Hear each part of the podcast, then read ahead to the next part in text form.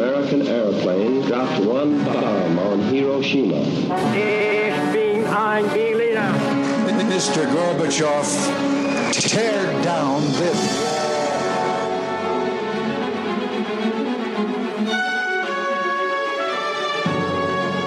The American people, I think, is good people. They have not to charge with the guilty. Welcome back to the Cold War, Ray Harris. I'm entitling this episode, episode 205, for people that are counting. Right. No more foreplay. This is no more. We have fondled deep. We have deep kissed. We have played. Some mood music, atmospheric music, lit candles for many episodes now. Right. Now we're going to stick it in and wiggle it about a bit. I was going to say, there's been plenty of over the close action, and now it's time, for penetration. Deep. Well, deep Chrissy said they used in Utah they used to call it Levi lovin'. Is that a general American thing or just a Mormon thing? I never heard it. Is that like dry humping? I don't even know what that is. Is that Levi lovin'? No, over the Levi's. I never. Yeah. It's not sex. It's not sex or a sin according to the Mormon Church if you do it. No. If you rub one out over the jeans. If you don't actually touch the flesh, it's okay. Right. So somehow denim has got the approval of God. Well, I remember you told me Vegas, as long as you wear rubber gloves, it's not actually gay because you're not touching it. So if you're just wearing rubber, and a hazmat suit or something like that. You said I don't know. No, what I said was there wouldn't be any fingerprints on your ass. I don't know where you got that other stuff at. All right, let's get into it. So the last time we said that the Chinese hit the UN forces early November and then pulled back. They hit it and quit it. Yes, not unlike a cam date. Yes, in, out, boom. And the Americans were like, whoa, what's going on here? What's going on? Yeah. Are you fighting me or not? What's going on? Yeah. Yeah, and there are various theories today coming out of China themselves. Some sources out of China say that there were problems of supply and coordination and that they figured they'd warned the Americans and now they'd wait to see what they did. Would they back off? There's also the theory that it was designed to encourage the enemy's arrogance. And if that was the case, it worked. That worked. Mission accomplished. but there's going to be future actions that we're going to get into tonight on the first show that's also going to make the Americans scratch their heads. So, again, the Chinese are just an unknown entity. And what did Sun Tzu say about fighting what you don't know? It's just not a good idea. Yeah. Now, while the US and UN forces seemed to be having huge success when they were taking North Korea, the world was starting to pay more attention to the way that Syngman Rhee was conducting himself. An Australian member of Unkirk, Captain Kirk's complete opposite, the Unkirk. Right. It's like the Antichrist, and you have the Unkirk. The dark makeup around his eyes to let you know that he's to differentiate. Gotcha. The Unkirk. Gotcha. Now, Unkirk is the United Nations Commission for the Unification and Rehabilitation of Korea. I wonder if they're still around, Unkirk. I wonder if they're still working away. They're like, one of these days, every year, New Year's Eve, they reset their goals. This year, we're gonna reunify Korea, boys. If it wasn't for COVID, we had that lick. Look, I know we've been saying that for 70 years, but I tell you what, this year, this is the magic year. I'm not. I was warming up. I was learning. It's like what I say about our shows. One of these days, we're going to be successful. Right. I know I've been saying that for 17 years, but every one of these days, what did you want to say? Well, let me add on to that real quick. I'm going with your fervent dream that one day our listeners will go into the triple digits. That's kind of what I'm waiting for. I'm pretty excited. When you say that, you mean that? You want? Oh. No. I mean, if that's what it takes, I'll do it. Not triple digit penetration. You mean triple digit in terms of listenership. No. I get you right. Yeah. What you wanted? What? Who? Now, I'm sorry, you've got me going now. Who did we DP in Vegas? Who was that? Tommy Marquette. Tom. No, Ryan. No. You're talking about Ryan? I don't know who you're talking about. We did both. Yeah. I think we did both. I'm not sure. So as I was saying before you got into DPing, and Australia... we got into DP. Unkirk remarked, I think it was in a committee meeting of Unkirk, that the combination of pillaging, looting, and general violence by the ROK forces, the South Korean forces, coupled with economic insecurity, was turning the population of the North against the UN, quote, to such an extent that some of them consider that they were better off under the old regime. Yikes. So wasn't the ROK troops supposed to be protecting them from those various things, from the communist Koreans to the North, or no? Yeah, well, that's kind of the point here is if the new guys are just as bad as the old guys, why are we supporting the new guys? Why are we dying? Reports about the treatment of the North by the South as they went up into the North began to trickle into the Western press.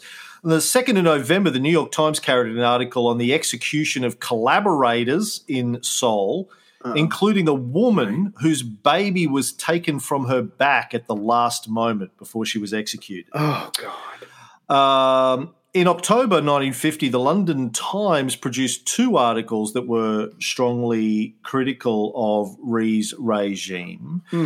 According to the Times correspondent, Rhee's defense of the, quote, local brand of democracy was, quote, no less vicious than the atrocities committed in the name of communism. Oh, God. The only difference was that the ROK terrorism was being supported by the UN and the US. Well, we know how to do it. He wrote, it's a strange way to bring about the unification of the country. Now, as you indicated, these sorts of reports were not helpful to the US and the UN and the West, who were trying to justify their involvement in there by saying, well, we're supporting the good guys over the bad guys. On November the 8th, Dean Acheson complained about the colour writing in the New York Times, which he said was evoking sympathy for the victims. He didn't have a problem with the executions. Just the reporting of the executions might create the wrong level of sympathy.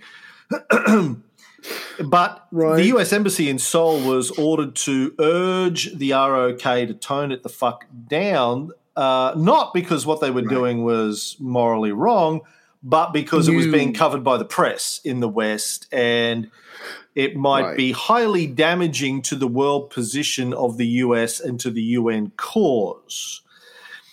In Britain, the articles in the London Times were followed by a Fleet Street scandal when the proprietor of a newspaper called the Picture Post stopped an article being published about the ROK atrocities by a journalist called James Cameron, who then went on to make Titanic, and, you know, he got his own back there. But before that, when he was a journalist in London...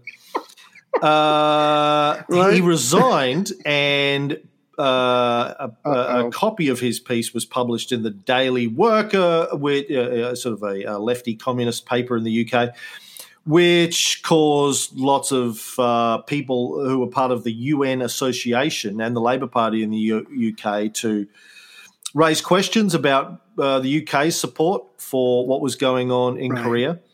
Foreign Office in the UK tried to downplay it, but, you know, it created a lot of issues. Bevan raised the issue with Washington on the 28th of October. There was no official condemnation by the UN or the US or the UK of Syngman Rhee and his treatment of the North Koreans because, you know, they couldn't afford to depict the ROK as being just as bad as the DPRK. If they were as bad as each other, why was the US supporting one over the other since 1947, and why were they sending their sons over there to get killed? I know the answer. Yes, the bald monkey in the back, yes. The name is Bubbles. Thank you very much. That's kind of rude. Now you almost made me forget what I was going on. I thought it was only Michael Jackson that called you that. No, don't. I miss him. It's still too soon. You know why he called him Bubbles, right? No, please tell me. Well, as you know, did he blow when you fuck a monkey up the arse, ass cheeks, and then it farts, you get bubbles. Okay. Yeah. Oh, kind of like being with Tom. I got it. Let me ask you this. Since you know the history of the CIA much better than I do, you and I know that this is only the first of many instances where the Americans are going to couple themselves to someone who is not morally focused or centered or whatever the fuck you want to call it, in order to defeat what is supposedly a even worse person. You and I are going to see, as we go through the CIA, we're going to see this time and time again, the Americans will just grab up anybody that will fight on their side against the communists. It doesn't really matter. Remember, you kept going on about the Fitzgerald document or drama where she's basically saying we will side with anybody. I'm trying to remember what it was. We'll either side with anybody who takes on the communists, or we prefer right-leaning candidates, even maybe a little dictatorial.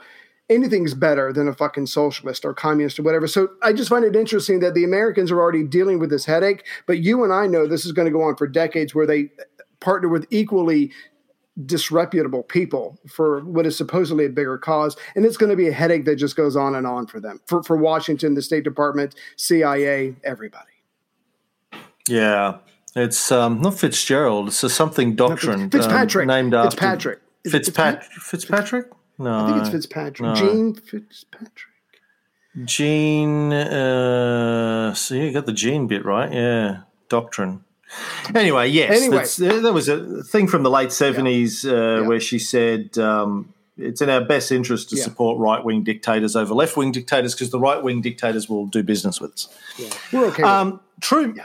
Truman had argued at the Wake meeting, Wake Island, when he met with Dougie Mack, that we must make it plain that we are supporting the Rhee regime and propaganda can go to hell. So, but that we basically... propaganda. Well, no, they're just making it plain. Yep, he's a piece of shit and we're supporting him. That's all there is to it. We don't care how it looks. Right. We don't care about the optics. But we are supporting him because we're supporting him, and that's all there is to it. Didn't Rhee mention his belief in God a couple dozen times over the last 20 or 30 years? And didn't MacArthur say, this is our guy, It was an Old Testament God. Well, fucker, it's about to get thick, so we're going to find out how dedicated you are. But you're right. Who else is the Americans going to turn to as a representative of supposedly a free South Korea? They've got no one else. And the other thing to remember is that Truman was going through an election in early November 1950, but I'll talk more about that later on. On the morning of the 6th of November, when the communists were disengaging right across the front, Dougie Mack thought he had them scared and on the run, but William Manchester, in his Dougie Mack biography, says that Dougie wasn't very confident about his own analysis. He was going backwards and forwards in his own head almost by the hour. He tended to shift between optimism and pessimism. No, you don't want – well, maybe you do. I mean, I was going to say you don't want that from your commander, but, Napoleon used to say that – Napoleon used to say that, he would stress himself out in the planning room. It was once he got out in the field, once he made a decision, he was 110% behind it, but he would, stress himself out thinking about the options. On November 1st, Doug said that he frankly did not know whether or not actual Chinese communist units as such have been committed to the Korean War, or if they had been, whether they represent the Chinese government, suggesting that they could just be good old rogue army units or volunteers, etc., that are just had nothing better to do. It was a Tuesday. Yeah, and they were like, fuck. Yeah. What are we going to do? Let's go take on the American army. Fuck it. Go fishing. Yeah, let's go take on. Let's go take on the greatest military power since Genghis Khan. It's a Tuesday. Hey, it's really cold in Manchuria, and we have no supplies. Right. Let's just go and march through 1,000 miles of snow and fight a better equipped force on our own, of our own volition. On our own, yeah. Not from Peking, not from Mao. No. Just do it. He said it was his impression that these Chinese forces only had limited objectives in mind. And they did. The limited objectives were to crush the American forces and kick them out of Korea. I mean, by limited, I guess that's a limit, you know. That's a kind of limit. Technically accurate. Now, this is very disingenuous coming from MacArthur, because MacArthur did not believe in limited warfare in any shape or form, especially when he's the one doing the fighting. Maybe he's hoping that people who are fighting against him have limited orders or limited operations. Well, because he's a white man. He's not a slanty-eyed, chinky man, as he said. I don't even know. I could defend him, but I feel like I'm going to hell. But the point I'm trying to make is, I think he's telling Manchester or the press or whatever, maybe either what they want to hear or whatever, because what we have here is that he's telling some people, you know what, they shot their bolt. They like the North Koreans. Remember, the North Koreans came down and they pushed hard and they almost got us. We stopped them at the Pusan perimeter. Same thing here. The Chinese have tried, but they're exhausted. They shut what? They stopped them at the poo. Stopped him at the poo. No poo for you. Yeah. And the same thing here. The Chinese, you know, because you know what this is? This is like a purge episode that we're doing, trying to match energies. And so maybe the Chinese have just given up. They've did everything they could, but they've given up like the North Koreans. Yeah, but the very next day, according to Manchester, Max got some new reports and said that his analysis removes the problem of Chinese intervention from the realm of the academic and turns it into a serious, proximate threat. Yeah, that's when you turn around and run. But go ahead. 2 days after that, he concluded that the Chinese were putting in a big enough force that they were sufficient to threaten the ultimate destruction of my command. Ooh. Then he backed away from that and said, although it's impossible to appraise the actualities of Chinese communist intervention, there are many logical reasons against it. He said he had three possible explanations for the presence of the Chinese in Korea. Mao's units were just there to give the North Koreans logistical support. Right. Or they were more or less volunteers. Sure. Or they were just providing a buffer south of the Yalu River to stop anyone coming over the border. Right. He said, I recommend, this is what he said to Washington, I recommend against hasty conclusions which might be premature and believe that a final appraisement should await a more complete accumulation of facts. Mm. So this is how that's good. Right. Well, yes and no. MacArthur, who I'm sorry, do not like, and so I will try not to let my personal feelings get involved. I think he's, again, being disingenuous. I think he's telling the press, look, potentially they've got enough people to wipe out my entire command. Is that MacArthur maybe just hedging his bets in case he wins, trying to make himself look even more awesome? I just don't trust anything that comes out of his mouth. Everything he does, and this is kind of pretty much fact, everything he said, especially when he was talking to the press, all benefited him, or it was all about how he could try to make him look better or look like a magical, the next, you know, the reincarnation of Alexander the Great. So I don't trust anything that comes out of Douglas MacArthur's mouth. But here's the thing. I don't get that. The Chinese are going to come down. They're going to fight a little bit. They're only going to fight here. They're only going to fight in limited fashion. But I shouldn't be too concerned about them. They could have 1 million men, but maybe not. So it's a whole situation where he doesn't know what's going on. So what does he do? He sends his 8th Army and he sends X-Force to the Chinese borders. Like, well, I really don't know what's going to happen. Should I be worried? Should I be concerned? Do I have enough men? How's my positions looking? He doesn't. He just skips right over all that and he sends everybody north. I guess maybe he's thinking, well, I'll just find out what the Chinese intention is by attacking them. Because that's what he does. He sends these two massive forces north from beyond Pyongyang, all trying to get all the way to the Chinese border. That's not how you sit and try to figure things out. That's when you cause your enemy or your potential enemy to act. And that's exactly what he's done so far. Yeah. But before we get to that, I know you've got like a page of notes, but you don't have to read them. Almost like, a page. It's double-spaced. Double. You don't have to read them, you know, all at once. Just. No, that was, off the top of my head. Just relax. You feel the need to say things, but you know that's it. Just sit there. Yeah, put your hand back down your pants. Cheryl, where's my pants? Oh, okay. Go ahead. In the U.S. media, he was sounding the alarm bells. I found this article on newspapers.com. This is from the Star Tribune in Minneapolis, 6th of November, 1950. Right. Tokyo, Japan, a fresh army of alien communist forces has entered Korea from Manchuria, General MacArthur said Monday. He branded this move one of the most offensive acts of international lawlessness in history. Mm-hmm. America has become involved in a full-scale undeclared war with communist China, which probably will drag out at least through the winter. This undeclared war could develop into a conflict of far greater proportions than anything yet seen in Korea. The conclusions from one of the most somber briefings ever given to correspondents by a spokesman for General Douglas MacArthur's headquarters since the Korean War began. In the briefing Sunday, the spokesman stressed 2 points. The Chinese communist official attitude holds it is necessary for the defense of China to resist the United Nations forces in Korea by helping the North Korean communists. A winter war in Korea will mean bitter weather, rugged terrain, and winter uniforms. The briefing officer made the flat statement that as of now, only 2 weeks after it appeared all organized resistance had ended in Korea, the North Koreans, with the aid of outside reinforcements, have been able to reorganize to the point where they are capable of defending every major and secondary route of advance.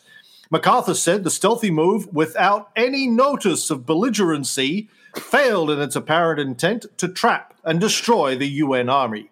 By timely detection and skillful maneuvering, UN troops fell back and stabilized a new defense line in preparation for destruction of those forces now arrayed against us in North Korea. So we're the victim. And end broadcast. End broadcast. That was good. That was good. That was good. Newsflash. And I like the way you had your hand next to your ear the whole time. Like, breaking news, everyone. Sorry, go ahead. Now, he's saying that there was absolutely no notice of belligerency. It was a sneak attack like Pearl Harbor. Americans love claiming things are sneak attacks, even when they've had plenty of warning. You're not wrong. What? You're not wrong. Yeah, sneak attack. Yeah. So wait a minute. We know the Chinese. We were attacking them. And they attacked us. It's a sneak attack, even though we were attacking first. Go ahead. And even though the Chinese had been giving plenty of warning to the UN that if America didn't keep the fuck out of North Korea, they were going to get involved. Right. But then it was still a sneak attack. Even though, you warned us, but we didn't listen to your warnings. Yeah. You can't. Yeah, therefore, it was a surprise attack. Surprise to us because we didn't believe you when you told us you were going to do it. Right, yeah. If I don't want it to happen, it's a surprise. Not unlike backdoor action. But the point is, this is for the home audience, though. Go ahead.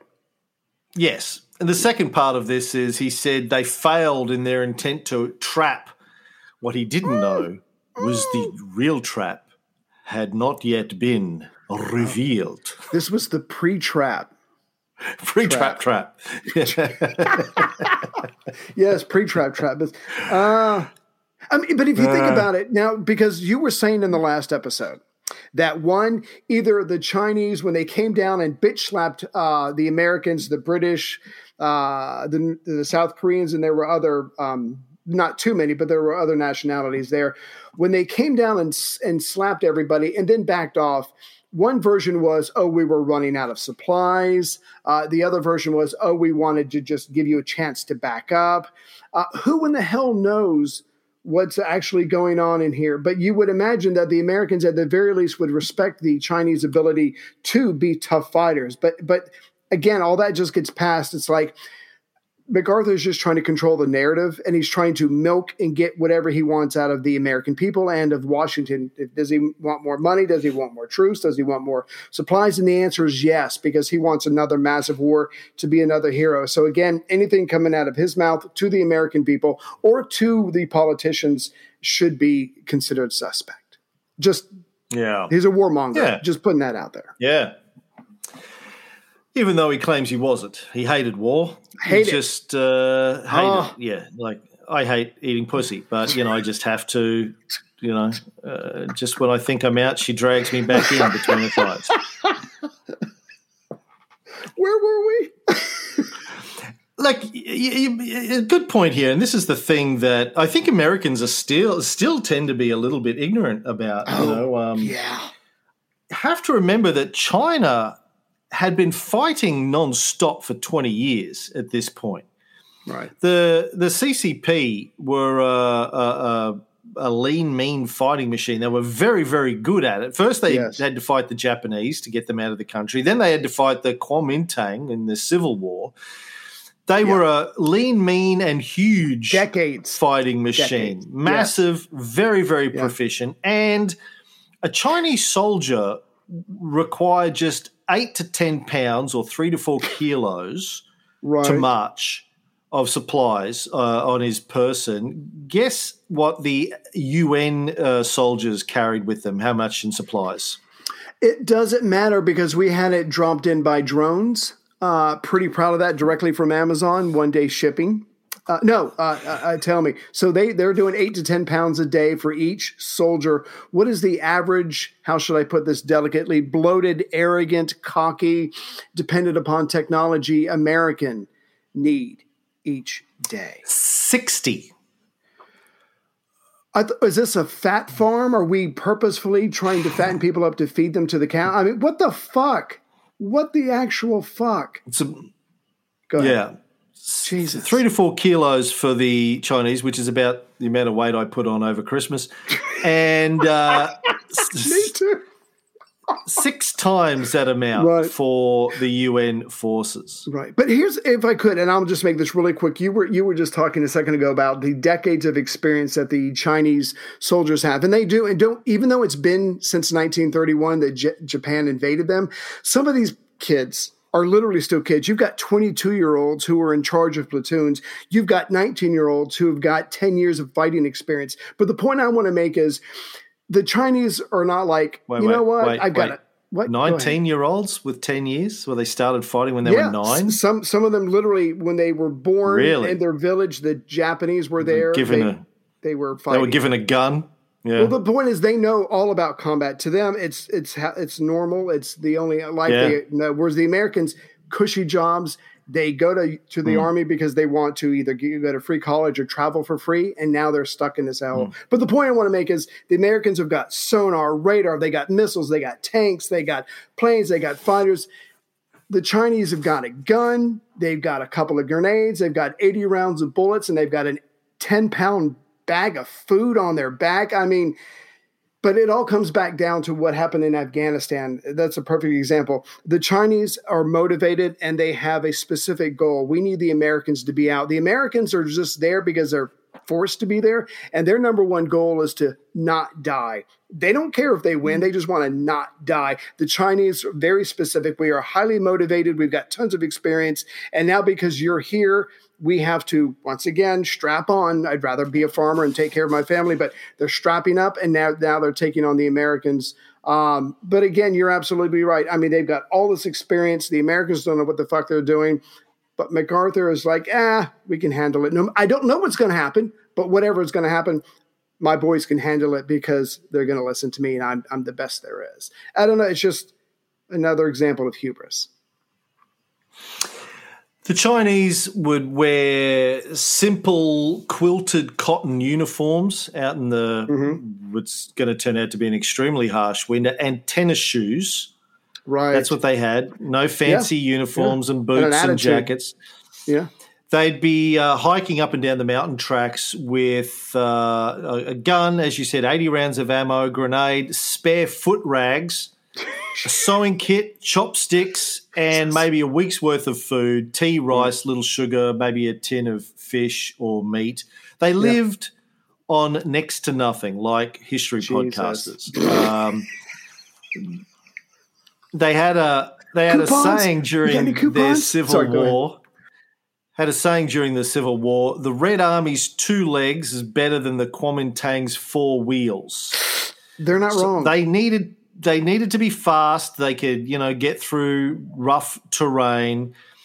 And they learned early on, though, when they were attacking the American position, that they only had a couple of hours before the Americans would get reinforced. When they fought the KMT, they would have days in which they could encircle them. But now they needed to get in, hit it and quit it, because the Americans would fly in reinforcements.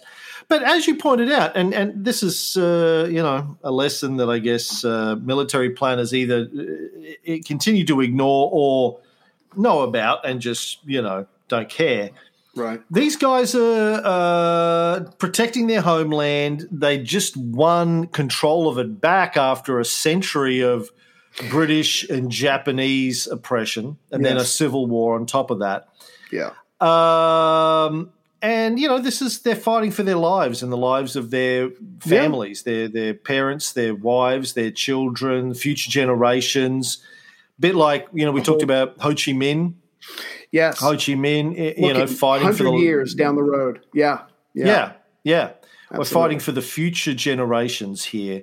Yeah. And, and Chinese obviously have been around a long time. They understand the long arc of history. Right. They're not a new country like the US or Australia. We've only been around as a country for a couple of hundred years. They've been around for thousands of years, motherfucker. They're like, we've seen it all, bitch. We wrote the books. Yeah. What's 100 years? Doesn't matter.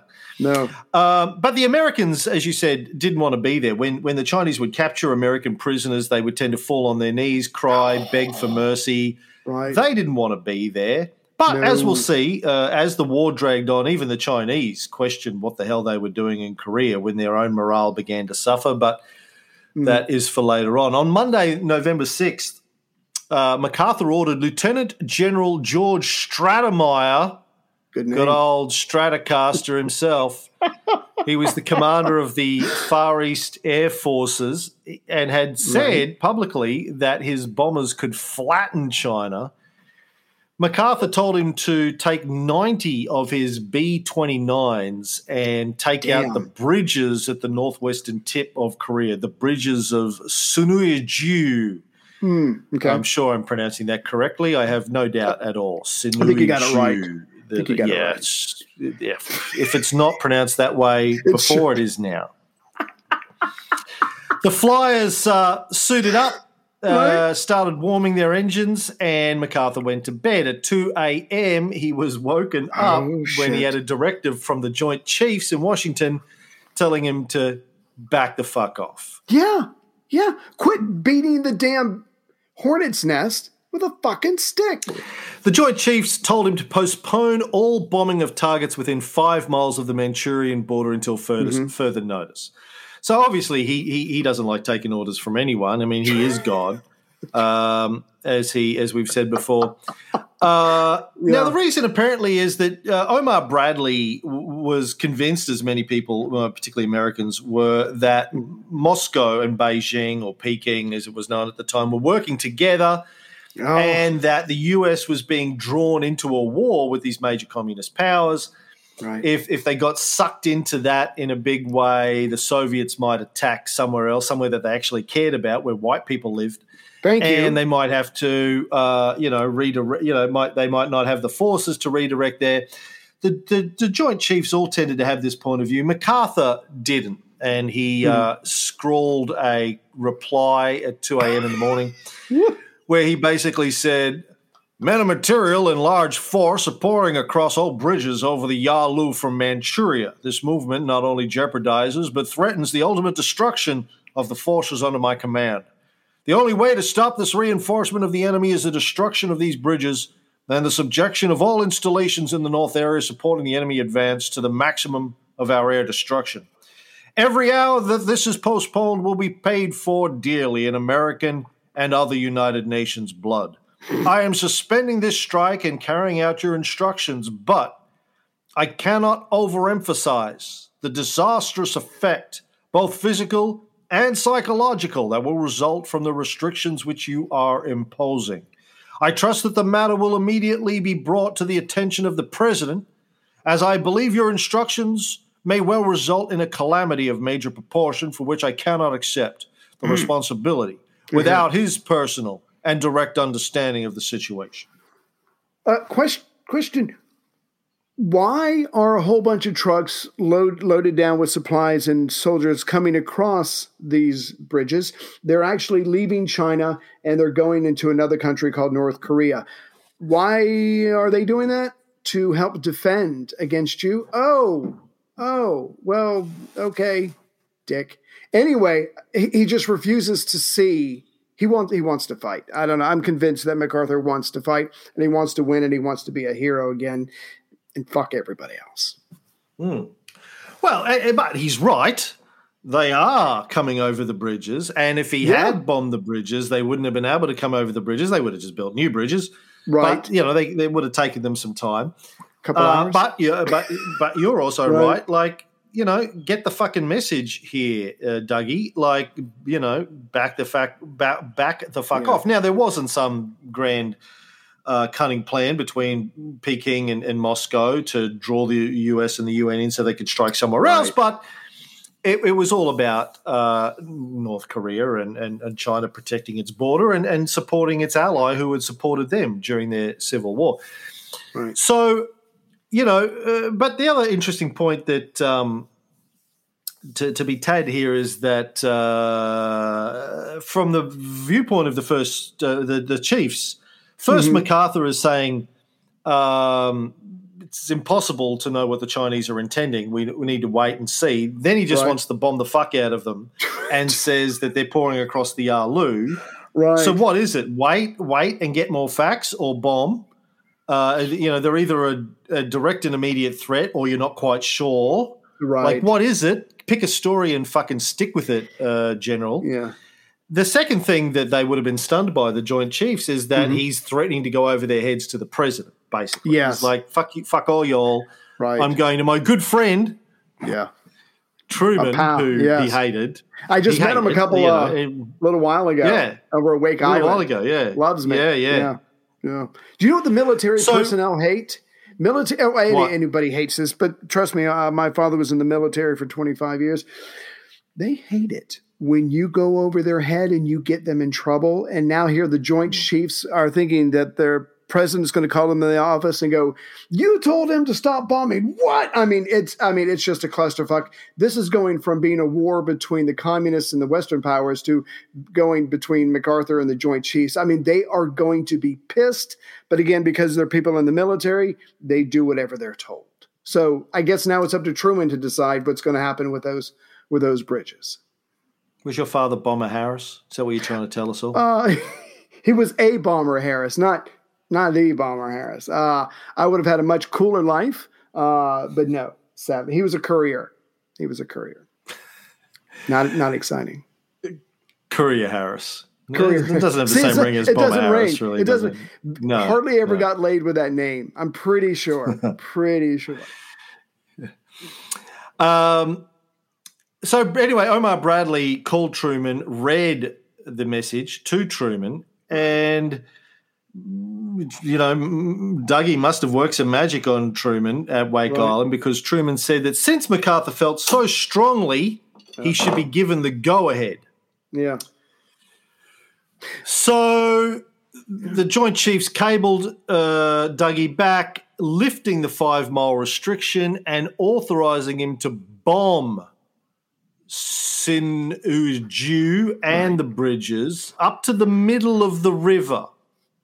Oh, okay. You can only bomb to the middle of the river, and you can't bomb anything on the You also they told him you couldn't bomb any dams or power plants on the Yalu River. Yeah, you have to stop at their side of the river. How did Dougie feel about bombing half a bridge, Ray? I imagine he wasn't too keen on it, but let me just want to emphasize something you said a couple of seconds ago. MacArthur's like, I'm not really sure what the Chinese are going to do, but I think we should go ahead and bomb them. I think they'll understand. I think we should bomb them, but I don't know what they're going to do, but we should bomb them. I mean, that makes no sense to me, because if you bomb them, you know exactly what they're going to do. And I think he's trying to stir up a fight. But I imagine, again, MacArthur gets his way, and I'm guess you're telling us that he does drop these bombs, and are these bridges destroyed? No. He said that's bullshit. You can't attack half a bridge. Yeah. I can't bomb half a bridge. There's no way we can ban the bridge without violating Manchurian airspace. It cannot be done, Stratemeyer said, and Washington must know that it can't be done. It's like they were saying okay, but then setting conditions that couldn't be met. So, oh my God, Dougie Mac goes back to the Pentagon the next day, says that hostile planes were rising from Manchurian airstrips in increasing numbers and attacking UN troop formations and then flying back to safety. Nice. Well done. Was it true? He said, no, it wasn't true, just made it up. He said that he had to be permitted under the long-established international law rule of hot pursuit. Right.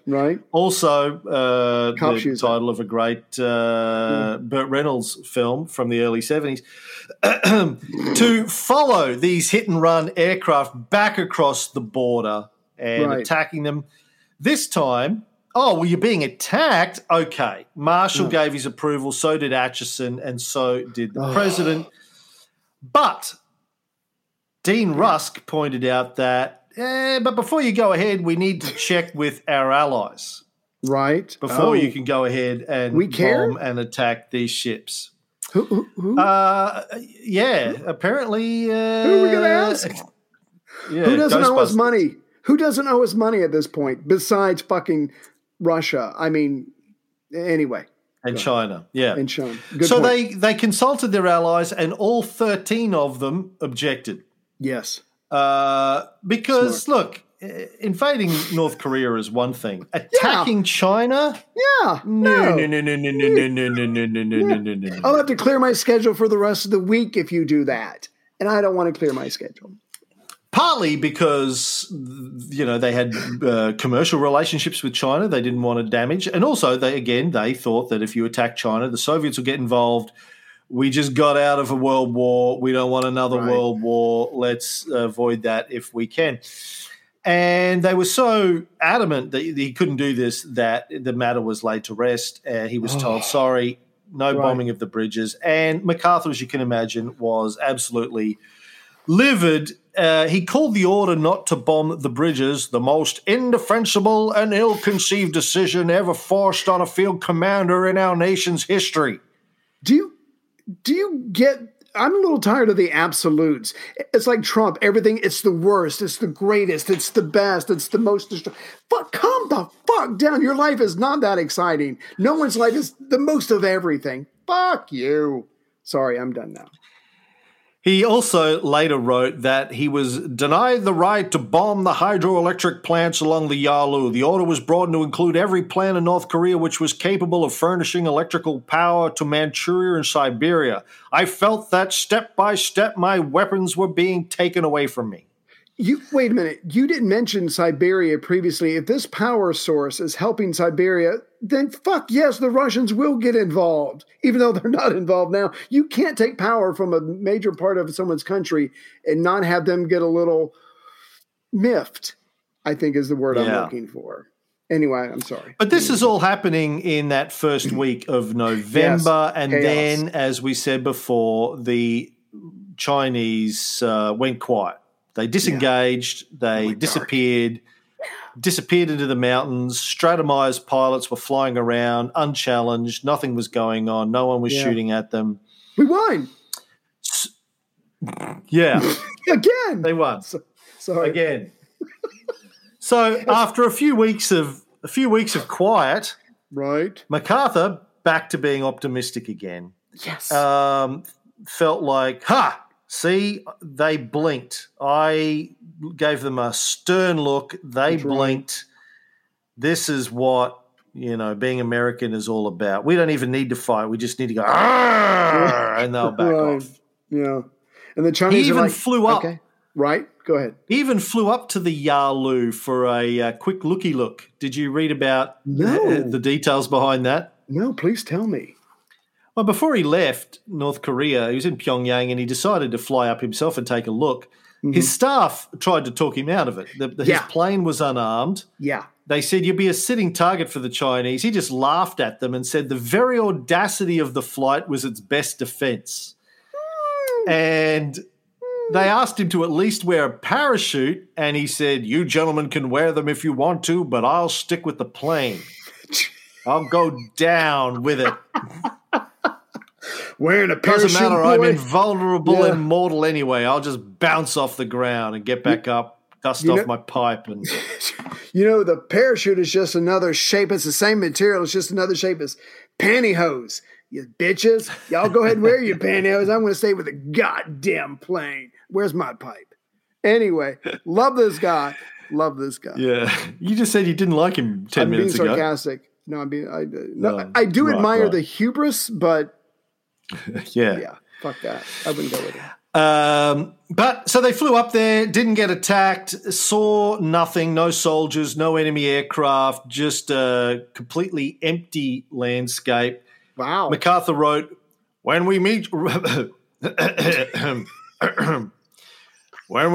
mouth of the Yalu, I told Story to turn east and follow the river at an altitude of 5,000 feet. At this height, we could observe in detail the entire area of international no man's land all the way to the Siberian border. All that spread before our eyes was an endless expanse of utterly barren countryside, jagged hills, yawning crevices, and the black waters of the Yalu.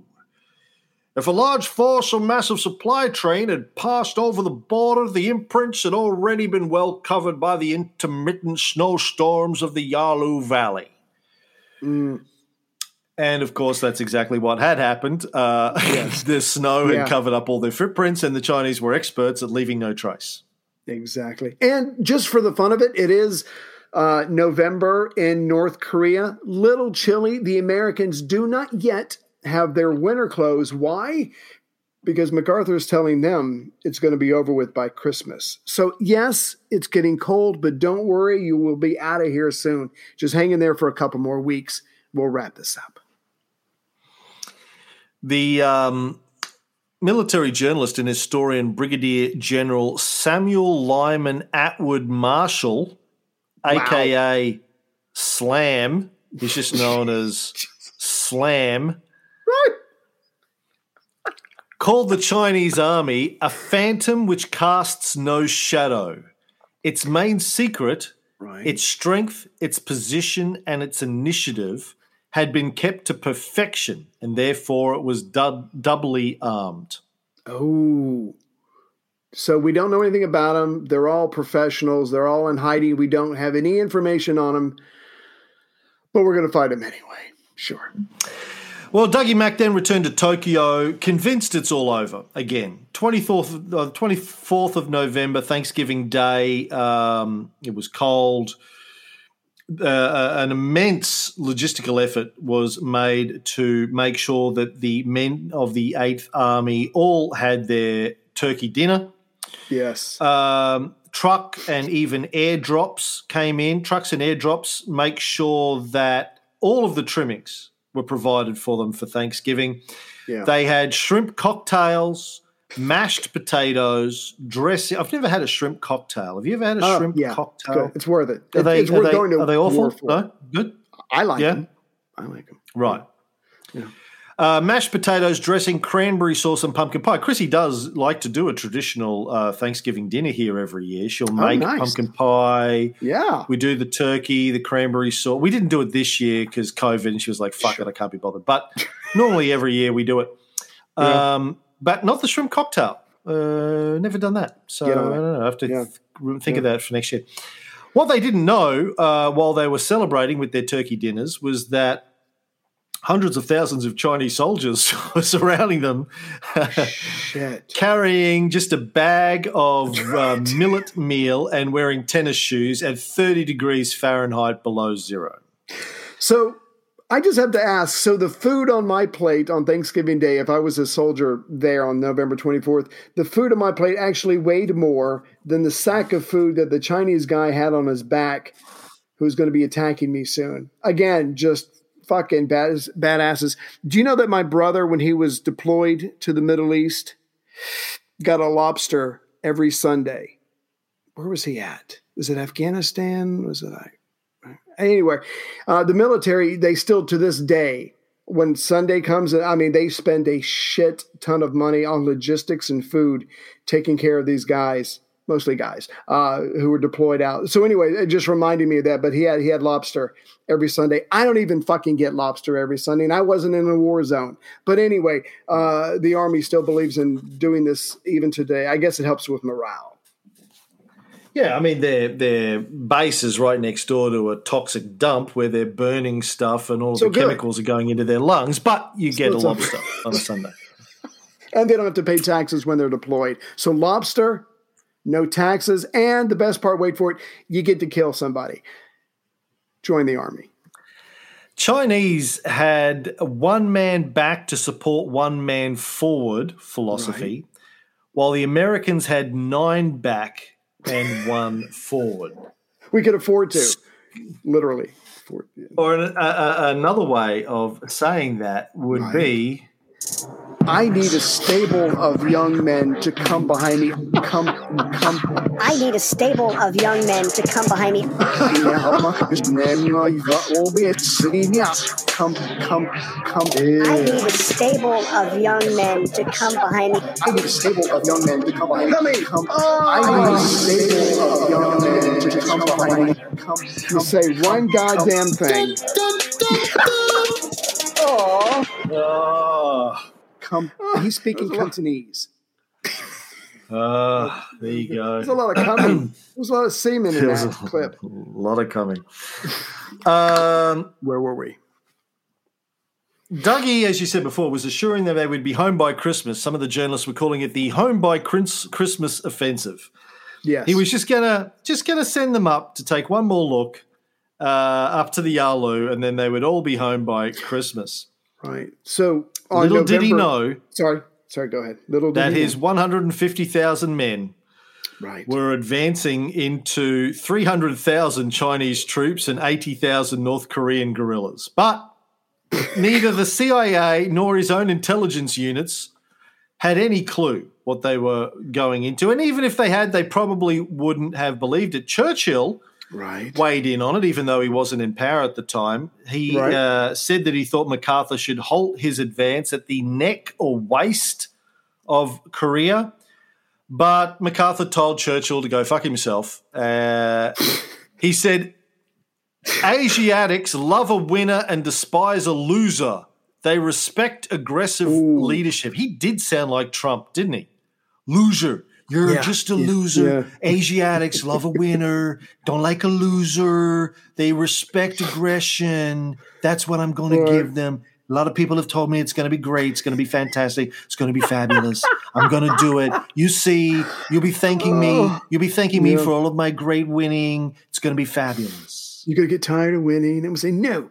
So the next day after Thanksgiving, after MacArthur launched his reconnaissance in force, as he called it. We're taking the whole army. It's just a reconnaissance mission. We're just sending the whole army to do a reconnaissance mission. It's like a Sunday drive. We're taking everything. We're taking the entire house. We're taking the copper pipes. Yeah. We're taking everything. So, so the 8th Army, Walker's 8th Army to the west, X Corps, Almond's X Corps to the east, start heading up because it is time to finish this so the boys can go home by Christmas. So the great offensive is on. So on the 25th of November, 1950, they're heading towards Hill 219 on the east bank of the Chongchong River on the road to Kangia, where they were hit with fierce grenade attacks and small arms fire from Chinese assault groups who started smashing through the American perimeters, overrunning infantry positions, gun lines. By the night of the 26th of November, 2nd Division had been driven back 2 miles southwest down to Chongchon. Command posts of the 9th Infantry's 1st and 3rd Battalions were overrun. Shortly before midnight, the 2nd Battalion was attacked and forced back. They lost most of their equipment. Mao Zedong had said, in general, to achieve quick decision, we should attack a moving and not a stationary enemy. He also wrote, enemy advances, we retreat. Enemy halts, we harass. Enemy tires, we attack. Enemy retreats, we pursue. Nice. And this is what the Americans are going to discover over the next few years. Some Americans waded into the Chongchong River, where their clothes and boots immediately turned to ice when they climbed out the other side. Oh, my God. Yeah. The collective American response was pretty feeble and pathetic.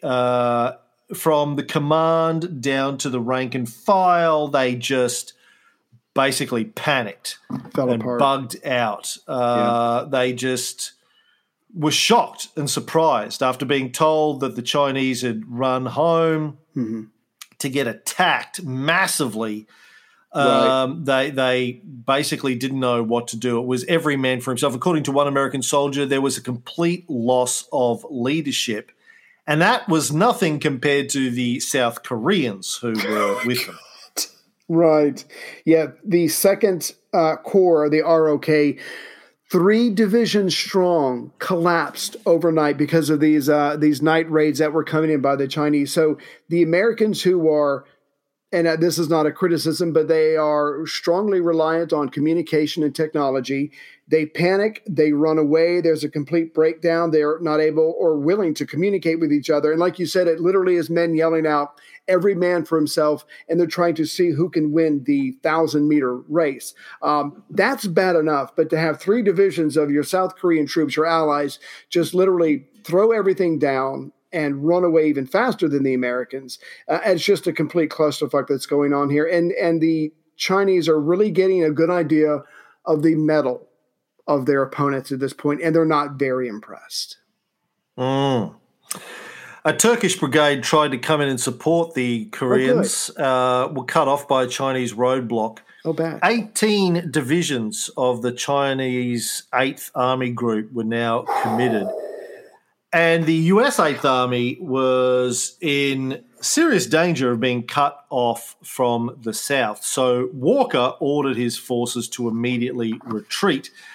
But yet still some Americans didn't really accept what was happening. The 2nd Division around Kunuri, just south of the Chongchong, had to open its own line of withdrawal to prevent the Chinese from coming in and basically bisecting them.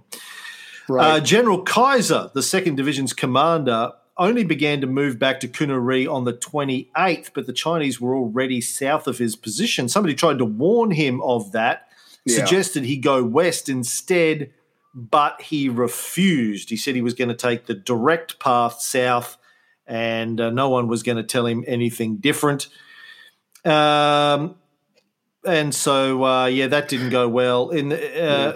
But before we get to that, in the first couple of days of this Chinese attack, something strange was going on. The Chinese would take American prisoners, and instead of killing them, would let them go back to their units. When they would overrun an American command post, they wouldn't destroy it. They wouldn't touch anything. The Americans would come back in later on and find everything was still in place. Yeah. Chinese hadn't destroyed it. What's your theory on why they were doing those things, Ray? I think that the communist troops are very well disciplined. I mean, we all love a good looting every once in a while. Who doesn't? But my guess would be that the Chinese troops were literally told, go in there, harass, scare the shit out of these guys. Try not to, keep some of them, because some of them are going to be captured and released. Some of them are going to be captured, and they're going to be held for the next 2.5 years. I think it was just literally the Chinese sizing up the Americans. Let's not go for all, let's not turn it up to 10 now with death and destruction and stealing of everything. Let's just go in there and freak them out and see what happens. I'd love to know your thoughts, but to start a war by taking it easy on your enemy, even though you've got your hands around their throat, is very confusing to me. And I imagine that's probably half the point for the Chinese, just to confuse the fuck out of your enemy. What do you think? Yeah, I think it's psychological warfare. If we come in and we capture your guys and then we just let them go and send them back, it's saying, it's like you see in the mafia movies, it's like, I want you to go and send the message to your bosses. Tell everybody. Yeah. Tell everybody. Yeah.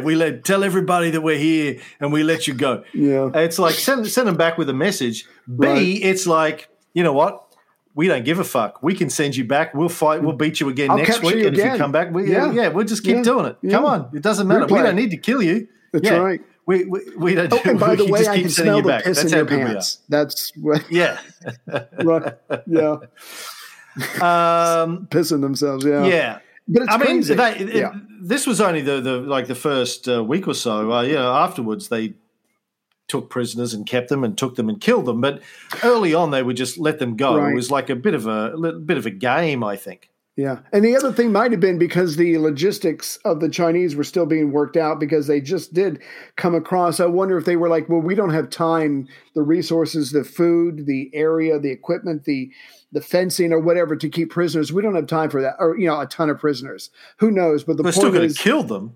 Yeah, absolutely. Absolutely. I'm just saying that this might have been a prudent decision on their part.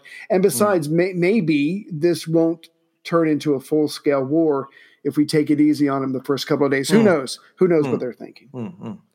I think it was a bit of that too. I think it was like, listen, we've given you a warning. We went away. You came back. Now we're giving you another warning. A harder warning. Yeah, see if you take it. But, of course, the Americans still didn't take it. Right. On the 30th of November, around 1 p.m., General Kaiser, this is the guy in command of 2nd Division, ordered his men to just run the road south, whatever was in their way, just barrel over the top of it. So they have this huge convoy, Airbreaker 196, rubber ducky, guy, copy on my big bang, come on, running this road down south from Kunuri, and they hit a storm of mortar and machine gun fire. There were actually some British onlookers on the a hill. 27th Brigade. Watching this happen, watching trucks keel over and catch fire, men get mown down as they run for their lives. Right, jeeps, crashing into the British, just full of survivors and dead and wounded. Yeah, the British actually suffered several casualties from Americans shooting at them. Panic. Panic shooting at them. Jesus. The death ride of the 2nd Division through the pass below Kunuri went for 6 miles of enemy fire. Right. It was basically a complete clusterfuck. Mm-hmm. A guy called Walt Kilali, who commanded the division's mobile anti-aircraft battalion, said he saw men just sitting motionless in their vehicles while they were being shot at. They couldn't even defend themselves, get out of the car. They just completely froze, shut down, system overload. Yeah, just sat there and waited to die. Just shoot me. Yeah. But I mean, I'm like, this is crazy. Picture being a Chinese person. You just happen to be born in a time, let's just say early 1930s, late 1920s. And all you know is warfare, invasion, your country. And you capture some 18-year-old American kid and he gets on his knees and he starts crying, please, I don't want to die. And you've known nothing but war your entire life. You're probably looking at this guy going, pull it together. Oh, my God, grow a pair. Do you know what I've gone through in my entire life? And what, you didn't have enough pudding at the Kmart? Fuck you. I don't know. It's literally two different worlds fighting each other. The Americans are confident. They're arrogant. They're affluent. The Chinese are poor, but they're determined. I mean, it literally is night and day coming at each other. And yet somehow a lot of people in the West would still be surprised that the Chinese win this. I just don't. I don't get this. I mean, you have to have, like you were saying earlier, you have to have a force that's lean, mean, hungry, and it has to have a reason to be there. It has to have specific goals, and the Americans have none of these at this point, and it's showing itself with the outcome of these clashes. The Chinese, when they had these American prisoners, they'd often bring in Don Corleone. He'd go, you can act like a man. Woo, woo, woo, woo. What is this? They needed it.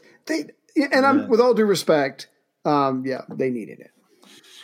In that one afternoon on the death ride, the 2nd Division lost 3,000 men and almost all its transport and equipment. But, of course, the division's Official history calls it a magnificent stand. Even in defeat, the Indian Head Division proved to be a rock which held fast, giving other units an opportunity for survival. Now, I will say this, as someone who studied military history... Barry and Stan wrote that official history for them, by the way. No, yeah, yeah. They, well, actually, if I can reenact it, they went, okay, give me a pen and give me time. I'm cooking. Give me something right with. It was a glorious stand like a rock. Fuck, this is awesome. You know, no, but seriously, trying to retreat while holding back the enemy is one of the most sophisticated, complicated maneuvers you can possibly make. And since Kaiser and his men didn't do well, that's halfway understandable. But that's not what happened here. They literally tried to outrun each other by throwing everything down, getting the fuck out of there. And actually, General Almond, who's in charge of X-Force, who's MacArthur's chief of staff, he will ruin Kaiser's career. Kaiser will be shipped back to the United States soon after this. So, Kaiser fucked up, but Almond certainly finished him off by giving him some other, job back in the United States. So Kaiser's career is over.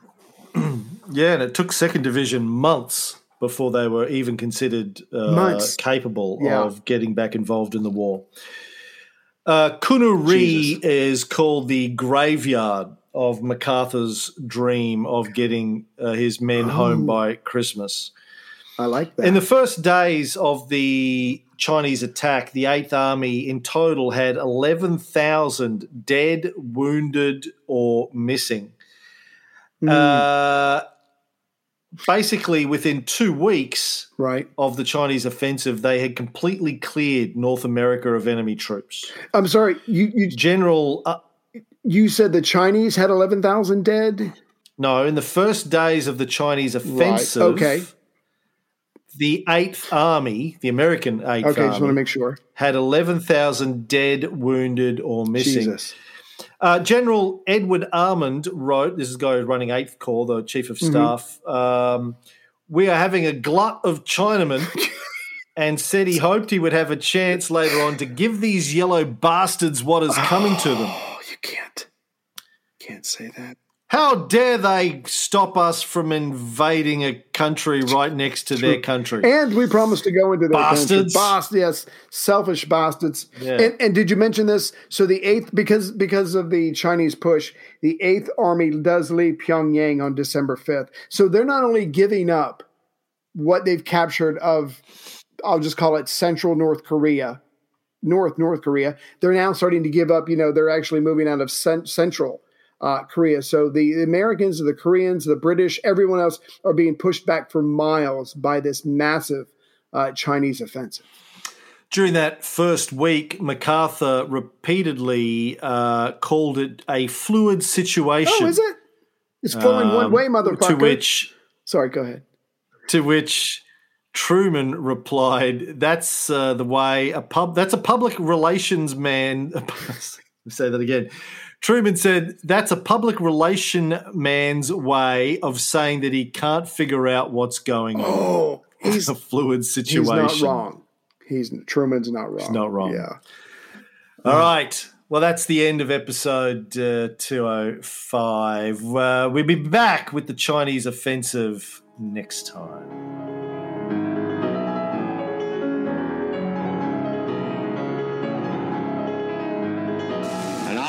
Curtain has descended across the continent.